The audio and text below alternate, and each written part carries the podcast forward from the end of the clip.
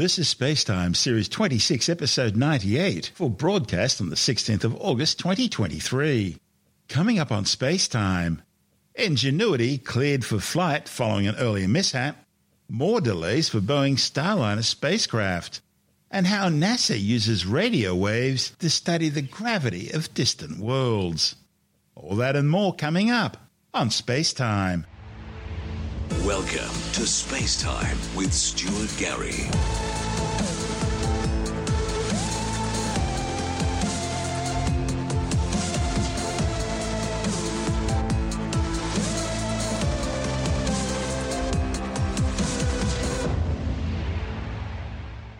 NASA's Ingenuity helicopter is taken to the skies of the Red Planet again following its sudden unscheduled landing last month. The tissue box-sized rotocopter performed a short hop to help mission managers back on Earth better understand why its previous flight was interrupted. The 25-second straight-up and straight-back-down again hop provided data that could help Ingenuity teams determine why its 53rd flight ended so abruptly. Flight 53 had been planned as a 136-second scouting flight dedicated to collecting imagery of the surface ahead for the Perseverance rover's next scouting mission. The complicated flight profile included flying north for 203 metres at an altitude of 5 metres and a speed of 2.5 metres per second. It was then supposed to descend vertically to 2.5 metres, where it would hover and obtain imagery of a rocky outcrop which scientists wanted the Perseverance rover to study in detail. Ingenuity would then climb straight up to 10 metres again, allowing its hazard divert system to initiate before descending vertically for a touchdown. Instead, the helicopter executed the first half of its autonomous journey, flying north at an altitude of 5 metres for 142 metres. But then a flight contingency program was triggered and Ingenuity automatically landed. The total flight time was just 74 seconds. Ingenuity team lead emeritus Teddy Tzanetos from NASA's Jet Propulsion Laboratory in Pasadena, California, says that ever since the very first flight on the Red Planet, he's always included a program called Land Now that was designed to put the helicopter back down onto the deck as soon as possible if any one of several dozen off-nominal scenarios were encountered. He says that during Flight 53, Ingenuity encountered one of these anomalies and the helicopter worked as planned and executed an immediate landing. The Ingenuity team believe the early landing was triggered when image frames from the helicopter's navigation camera didn't sync up as expected with data from its internal measurement unit. The unit measures Ingenuity's acceleration and rotational rates, data that makes it possible to estimate where the helicopter is, how fast it's moving, and how it's oriented in space. Now, if all this sounds familiar, it's because this wasn't the first occasion on which image frames were dropped by the helicopter's navcam during a flight. Way back on May the 22nd, 2021, multiple image frames were dropped by Ingenuity, resulting in excessive pitching and rolling near the end of Flight 6. After Flight 6, the team updated the flight software to help mitigate the impact of dropped images, and the fix worked well for the subsequent 46 flights. However, on the last flight, Flight 53, the quantity of dropped navigation images exceeded what the software patch allowed. Tzanetos says that while he hoped to never trigger a Land Now event, the flight was a valuable case study that will benefit future aircraft operations on other worlds. He says with a better understanding of what occurred on Flight 53, and with Flight 54's success, he's now confident the 1.8 kilogram chopper is ready to fly again. Ingenuity, of course, began life on Mars as a technology demonstrator. It was only designed to last for about 4 or 5 flights. Its first flight was back on April the 19th, 2021. It flew vertically for 3 metres and then hovered for 30 seconds before landing again. 4 more test flights in as many weeks added 499 seconds and saw the helicopter flying horizontally over the surface for 357 metres. After proving flight was possible on Mars, Ingenuity entered an operation demonstration phase in May 2021 in order to show how aerial scouting could benefit future exploration of Mars and other worlds. This report from NASA TV. We'll send the helicopter up to take photos of terrain that the rover might be driving over in the future. The Ingenuity helicopter doesn't look exactly like a helicopter like you might see on Earth. It's sort of the shape of a tissue box with 4 long spindly legs and it has a pair of rotors above the main fuselage that are far wider than the helicopter itself. These two rotors allow it to generate a lot more lift than you would need for an earthbound helicopter, because the air on Mars is so thin and that we need to push really hard to actually be able to get up into the air. There's a lot of work that goes into flying a helicopter on a different planet. We have a system of radio dishes called the Deep Space Network, and we use those to send commands and receive data from the different rovers that we have on Mars, and the Perseverance rover is sort of the parent of the Ingenuity helicopter, and all communications with the helicopter goes through that rover. There's a lot of work that goes into looking at the data coming in from the rover and from the helicopter to assess, is the helicopter healthy? Is it ready to go? Does it have enough power for another flight? We look at that data and we're able to put together a plan of what we want to do for a given day. Once we have that plan put together, we're able to write a sequence of commands that walk it through step by step of what to do, and then we send it on up. When we look at Mars, we can see a lot of preserved history that we don't see on Earth.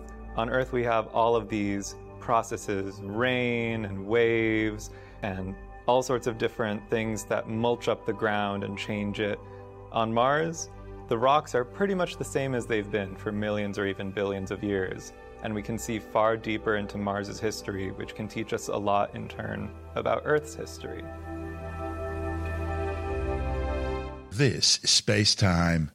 Still to come, more delays for Boeing's new Starliner spacecraft, and we study how NASA uses radio waves to determine the gravitational fields of distant worlds. All that and more still to come on Space Time.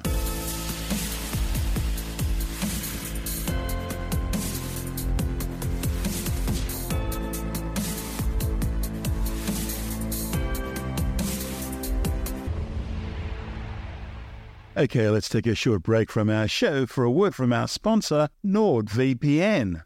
You know, you really should be worried about your online privacy and that of your family as well. After all, who wants some bad actor prying on your kids while they're online? If you're worried, then so are we. And that's why we recommend NordVPN, an easy-to-use, lightning-fast and secure virtual private network that keeps your data safe and protected from prying eyes. It's the system we use, and we were using it long before they became a sponsor of ours, so we really can recommend it. With NordVPN, you can browse the internet without fear of someone snooping on your traffic, and they don't keep any logs of user activity, so you can be sure that your identity remains confidential. Plus, they've got a network of servers in more than 60 countries, and that means you'll always have a fast connection wherever you go. And just as importantly, they offer great value.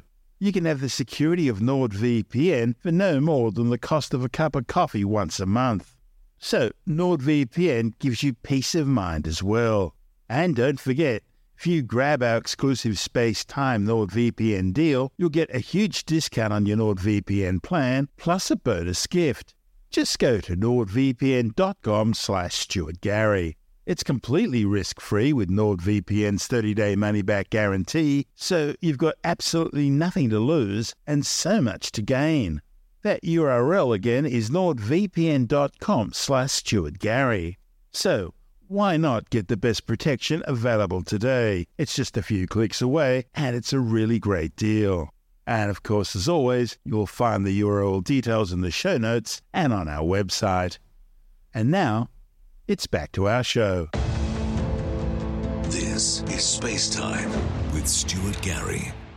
A NASA press conference has now confirmed that Boeing's troubled CST-100 Starliner spacecraft won't fly crew to the International Space Station until at least March next year. After a long series of delays, Starliner was meant to undertake its first manned mission during the first half of this year, but that was repeatedly bumped back. Flight engineers were concerned about two issues. They were worried about the parachute system. Soft links in the parachutes needed to be reinforced with Kevlar and stronger stitching applied. And they were also concerned about the glue being used on the insulation tape, which is used in the spacecraft's wire harness system. It was found to be flammable under certain conditions. and that meant a massive task of removing and replacing electrical wiring where possible and covering other areas where this wasn't possible.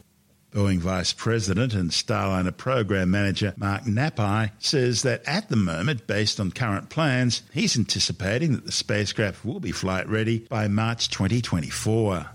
But he puts in a proviso, pointing out that that launch date will depend on constraints with the space calendar and be decided together with NASA as well as the United Launch Alliance, which will provide the Atlas V rocket that will carry Starliner to orbit. It's been a long and much-delayed road for Starliner. Its first unmanned test flight to orbit back in 2019 failed to reach the space station after the spacecraft began its orbital insertion burn too early and too low, in the process using too much fuel, all due to a badly planned and programmed mission clock. Later, engineers discovered that even if the spacecraft had made it to the space station, a software glitch meant it wouldn't have been able to dock anyway. Worse still, the spacecraft would have been destroyed during its re-entry phase due to another faulty computer program. This one would have caused Starliner's service module to fly into the capsule rather than away from it after being jettisoned. Luckily, mission managers spotted that error in time and were able to uplink a correction. A second unmanned test flight to the space station had to be scrapped after engineers detected corrosion in the orbital maneuvering system valves, forcing an expensive and time-consuming strip down and rebuild. The company finally succeeded in reaching the space station with its unmanned test flight in May 2022. But because of all the earlier problems, scientists and engineers have been going over the spacecraft in minute detail before it's man-rated. It's all quite a contrast to Boeing's rival company SpaceX, which has been reliably flying crew to the space station aboard its Dragon capsule since 2020, and sending supplies and equipment aboard a cargo version of Dragon to the space station since 2012. And Boeing aren't alone with their problems.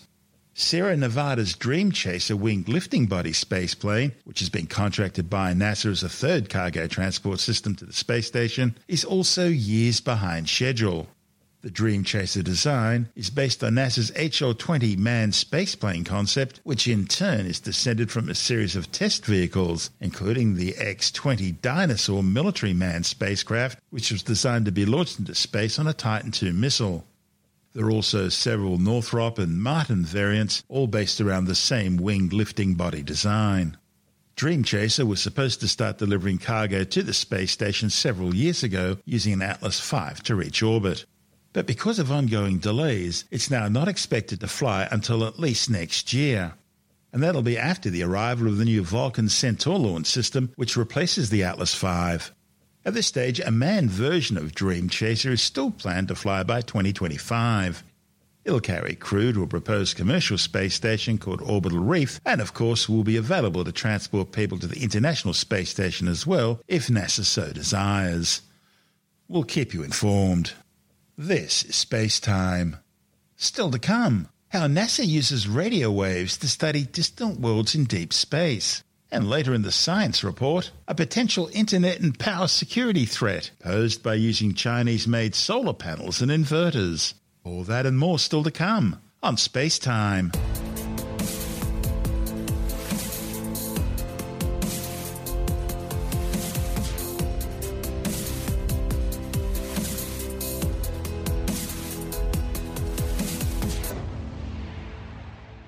NASA's Deep Space Communications Network is a collection of giant radio antenna dishes used to communicate with spacecraft traveling to the moon and beyond. But it can also help scientists undertake scientific investigations, such as studying a planet or asteroid's gravity and density. You see, when a spacecraft reaches its destination, it uses radio antennas to communicate with the Deep Space Network, which in turn transmits radio signals back to the spacecraft. Every spacecraft travels in a predetermined path, emitting radio signals as it orbits around its target.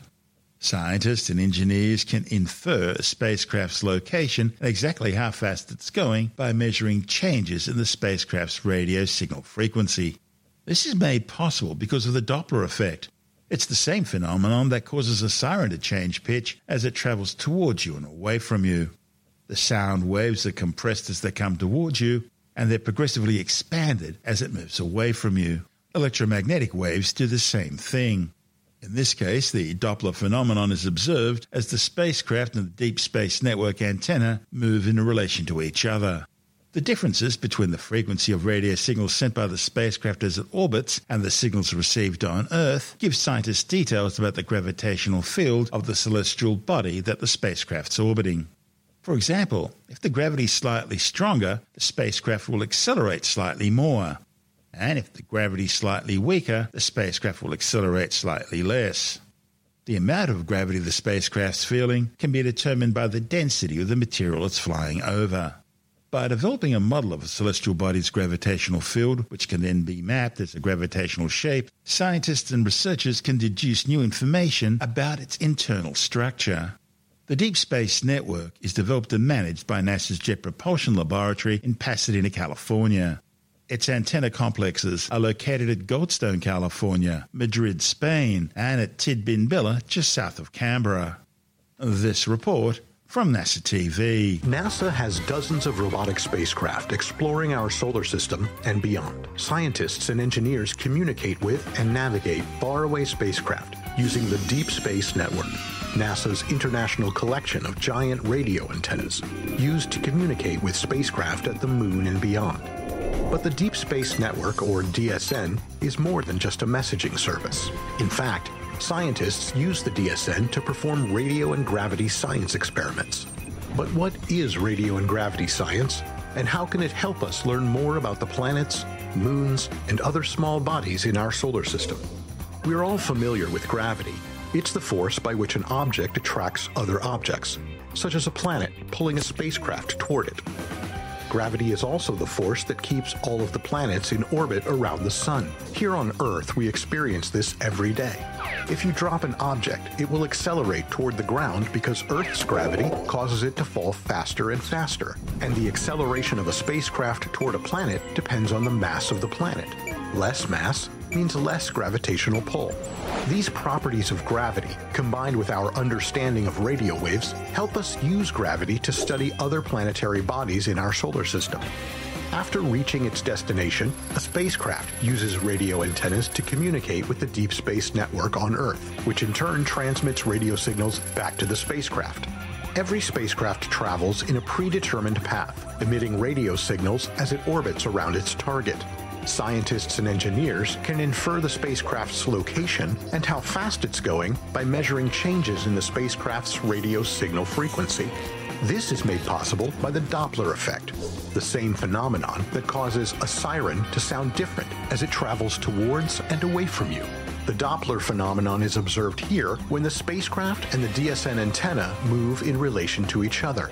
Differences between the frequency of radio signals sent by the spacecraft as it orbits and signals received on Earth give us details about the gravitational field of a planetary body. For example, if the gravity is slightly stronger, the spacecraft will accelerate slightly more. If gravity is slightly weaker, the spacecraft will accelerate slightly less. By developing a model of the planetary body's gravitational field, which can be mapped as a gravitational shape, scientists and researchers can deduce information about its internal structure, all while using the Deep Space Network. This is Space Time.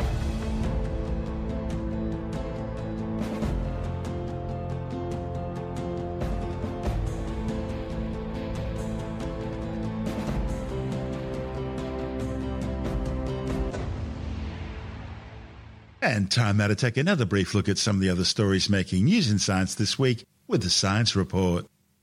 A new study has confirmed that extreme events from climate change have influenced every realm of Antarctica, including breeding failures for entire penguin colonies, ice shelf collapses, the invasion of non-native plants, and the recent lack of winter sea ice.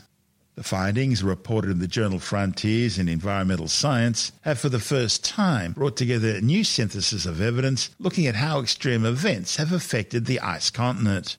The authors conclude that fossil fuel burning will continue to affect the Antarctic environment, and countries which have adopted the environmental protocol for the Antarctic Treaty must ask themselves whether their greenhouse gas reduction targets put them on path to enable true protection for Antarctica. The World Meteorological Organization says China remains the world's biggest carbon dioxide polluter, producing almost a third of the total global output, amounting to more than 10.1 million tonnes annually. That's almost double the amount produced by the United States, which is in second place, and 4 times the amount produced by India, which is the world's third worst polluter. They're followed by Russia, Japan, Iran, Germany, Saudi Arabia, Indonesia, and South Korea in 10th place. Next comes Canada, Brazil, Turkey, South Africa and Mexico, with Australia in 16th place, followed by the United Kingdom, Italy, Poland, and Vietnam, rounding up the top 20. A new study claims hepatitis C patients who are cured of the infection still face a 4-fold higher risk of death than the general population. A report in the British Medical Journal looked at the health outcomes of 21,790 patients who were cured of Hep C using interferon-free antivirals. They found that 1,572 of the patients died during the course of their study. And the researchers said the rate of death among the group was much higher than that of the general population across all studies. They say the most common cause of death were drug-related liver failure or liver cancer. They found those whose livers were more damaged at the time they were cured had a higher risk of death than those whose liver disease was less severe. The Australian government has raised concerns over the potential internet security threat being posed by using Chinese-made solar panels and inverters which use Chinese chips to connect to power grids and the internet. In Australia and around the world, Beijing dominates the solar energy market, controlling some 76% of all solar panel sales globally. A review of solar panel systems in Australia found nearly 60% of smart inverters, which connect solar panels to the power grid and the internet in Australia, are also made by Chinese firms. And that means they fall under Beijing's strict national intelligence laws. Federal opposition energy spokesman Ted O'Brien says the inverters could be taken over by Chinese officials for sabotage or for spying purposes. O'Brien says energy security is national security, and providing affordable and reliable energy that's free from foreign interference should be a first-order priority for government. He says nothing's more important for a government than guaranteeing Australian security, and the electricity grid is central to that. Meanwhile, Opposition Home Affairs spokesperson James Patterson, who oversaw the review, says the number of inverters in the energy grid will continue to grow thanks to the government's renewable energy target of 82% by the end of the decade. Patterson warns the current situation has left the energy grid vulnerable to potential foreign attacks. He says the real danger point will come when these products reach a significant proportion of Australian rooftops, and therefore a significant proportion of the energy grid. He says at that point they could be remotely disrupted by an agency like China's People's Liberation Army State Security Cyber Hacking Unit. The problem is it's virtually impossible to buy Australian, European or American-made solar panels and inverters in Australia, despite Australian research being used in the development of the current technology in the first place. A spokesperson for Home Affairs Minister Claire O'Neill points out that Senator Patterson and the opposition need to explain why they turned a blind eye to the procurement of these solar panels from high-risk vendors for over a decade while they were in government. This week, Alex on Tech looks at Dyson's new noise-cancelling headphones, which come complete with a built-in air purification system. We look at the latest stats on Australian gamers. Who are they and what are they playing? Elon Musk's latest moves to get inside your brain. But we begin by looking at the continuing battle to beat the online crooks and scam artists trying to rip you off. With the details, we're joined by technology editor Alex Zaharov-Royt from techadvice.life. Well, the Australian government is reporting through ACMA that over 1 billion scams have been stopped over the last 12 months. And in the last quarter, that's 256 million scam calls and 85 million scam texts, but they're still coming through. But the scams stopped in the last quarter are 33% greater than for the same time last year. So, look, they are having some success, but the bad guys just keep trying. Well, that's just a numbers game, isn't it? They'll try a gazillion times and all they need is one to get caught, and it's been worth it for them. That's right. And, you know, people are busy. They've got kids. They've got work. They've got all sorts of things happening. It's easy to make a mistake, to click on a wrong link, to pay something thinking that it's real, and the next thing you know, you've been scammed. So you definitely have to be super vigilant and not trust anything you get on text messages that you weren't expecting. And even if you do think you're expecting it, double check. Okay, let's move on to the big E, Elon Musk. We know him from Tesla and SpaceX, and he's also got a company called Neuralink. What's that about? Well, Neuralink is to create a general purpose, high bandwidth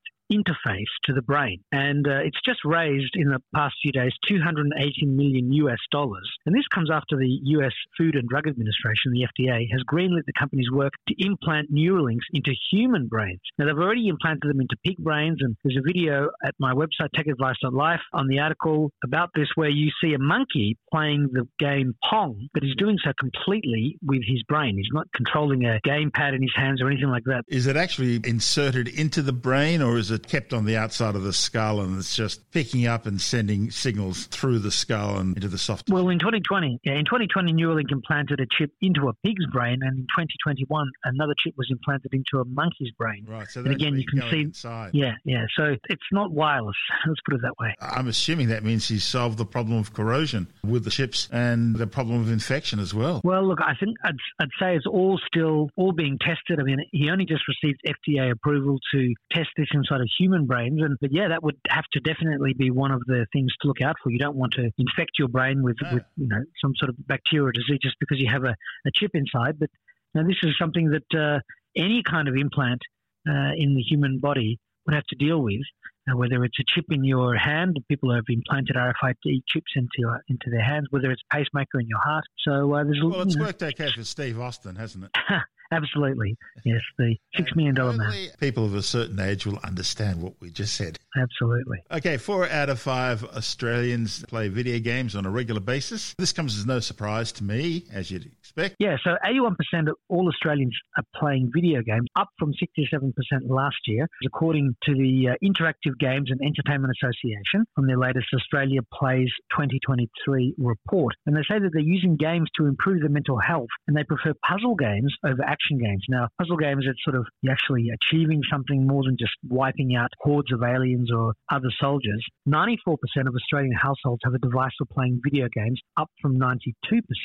76% of game households have 2 or more devices for playing games. 48% of gamers are female. More women and girls are playing than ever before, up from 46%.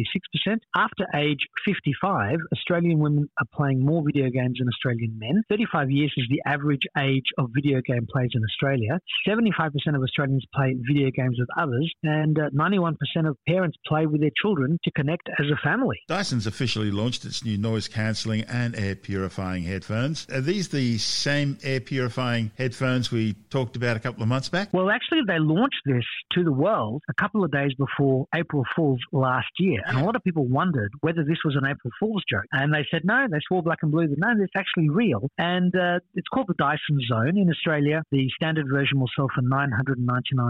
So around about the same price as Apple's AirPod Max headphones, and sort of double the price of what you pay for the Sony or the Bose equivalents. But because Dyson has had such a long history in having these motors and also air purification, they've been able to, in the cups that go over your ears, they've got some fans in there that are spinning around. And not only is there 50 hours of listening time, despite the fact they have to spin, and we've got 11 microphones, a number of which are used to reduce noise pollution by up to 38 decibels, but it's also purifying the air with particles removed as small as 0.1 microns, and activated carbon filters absorb gases such as nitrogen dioxide from urban pollution. So when you're walking down the street, a lot of the pollutants from the various cars, in theory, that'll all be filtered out. And you have this visor that you can remove. You don't have to have it. You don't have to have the air purification on if you don't want it. And yet another big story, and what's been a big week for tech news, is the idea of almost weekly updates for beta iOS 7. Yes, look, that's normally around about this time is when Apple starts launching weekly updates, because there's only 4 or 5 weeks to go before the new iPhones will be launched. And of course, iOS 17 has to be ready. So there's a new PB3, public beta 3, as we speak, and a developer beta 5. And hopefully this time next week, we should see developer beta 6 and public beta 4, and which will make a lot of people who are actually using the betas every day on their primary devices very happy. For me, I've just installed it on a secondary device. And also we have betas for the watch, the Mac, for HomePods, for the tvOS. Again, unless you're really keen and you can put up with bugs, don't install these yet. Wait for the final version. It's just a few weeks away. That's Alex Saharov-Royd from techadvice.life.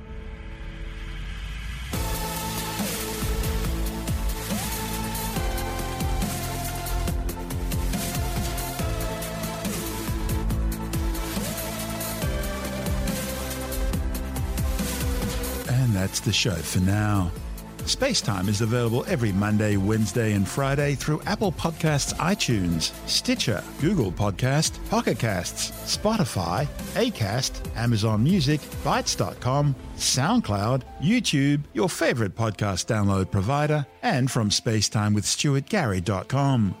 SpaceTime's also broadcast through the National Science Foundation on Science Zone Radio and on both iHeartRadio and TuneIn Radio. And you can help to support our show by visiting the SpaceTime store for a range of promotional merchandising goodies, or by becoming a SpaceTime patron, which gives you access to triple-episode commercial-free versions of the show, as well as lots of bonus audio content which doesn't go to air, access to our exclusive Facebook group, and other rewards. Just go to SpaceTimeWithStuartGary.com for full details. And if you want more Space Time, please check out our blog, where you'll find all the stuff we couldn't fit in the show, as well as heaps of images, news stories, loads of videos, and things on the web I find interesting or amusing. Just go to spacetimewithstuartgary.tumblr.com. That's all one word, and that's Tumblr without the E. You can also follow us through @StuartGary on Twitter, @SpaceTimeWithStuartGary on Instagram, through our SpaceTime YouTube channel. And on Facebook, just go to facebook.com/SpaceTimeWithStuartGary. And SpaceTime is brought to you in collaboration with Australian Sky and Telescope magazine, your window on the universe. You've been listening to SpaceTime with Stuart Gary. This has been another quality podcast production from Bytes.com.